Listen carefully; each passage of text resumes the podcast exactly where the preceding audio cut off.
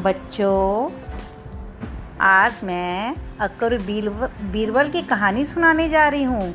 कहानी का नाम है, रेत से चीनी को अलग करना।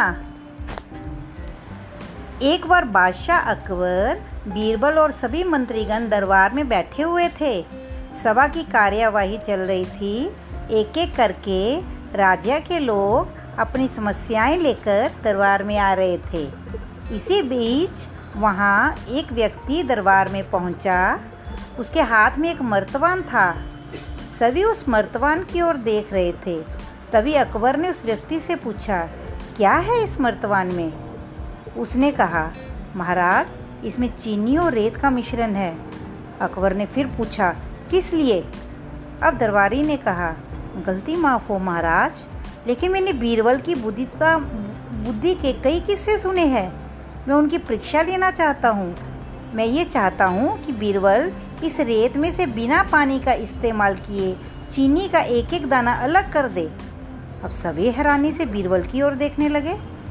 अब अकबर ने बीरबल की ओर देखा और कहा, देख लो बीरबल, अब तुम कैसे इस व्यक्ति के सामने अपनी बुद्धिमानी का परिचय दोगे? बीरबल ने मुस्कुराते हुए कहा, महाराज, हो जाएगा। ये तो मेरे बाएँ हाथ का काम है। अब सभी लोग हैरान थे कि बीरबल ऐसा क्या करेंगे कि रेत से चीनी अलग अलग हो जाएगी। तभी बीरबल उठे और उस मर्तवान को लेकर महल में मौजूद बगीचे की ओर बढ़ चले। उनके पीछे वह व्यक्ति भी था। अब बीरबल बगीचे में एक आम के पेड़ के नीचे पहुँचे और वह मर्तवान में मौजूद रेत और चीनी के मिश्रण को एक आम के पेड़ के चारों तरफ़ फैलाने लगे। तभी उस व्यक्ति ने पूछा, अरे, ये क्या कर रहे हो? इस पर बीरबल ने कहा, ये आपको कल पता चलेगा। इसके बाद दोनों महल में वापस आ गए। अब सभी को कल सुबह का इंतज़ार था। अगली सुबह जब दरबार लगा तो अकबर और सारे मंत्री एक साथ बगीचे में पहुँचे। साथ में बीरबल और वह रेत का चीनी का मिश्रण लाने वाला व्यक्ति भी था। सभी आम के पेड़ के पास पहुँचे।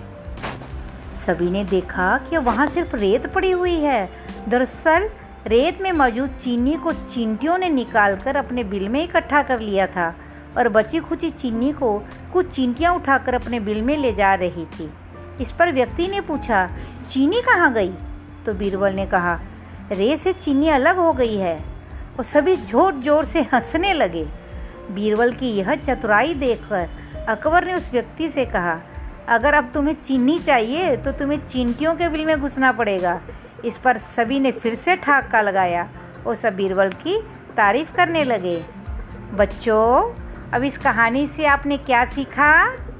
इस कहानी से हमें ये सीख मिलती है कि किसी को नीचा दिखाने का प्रयास आपके लिए हानिकारक हो सकता है।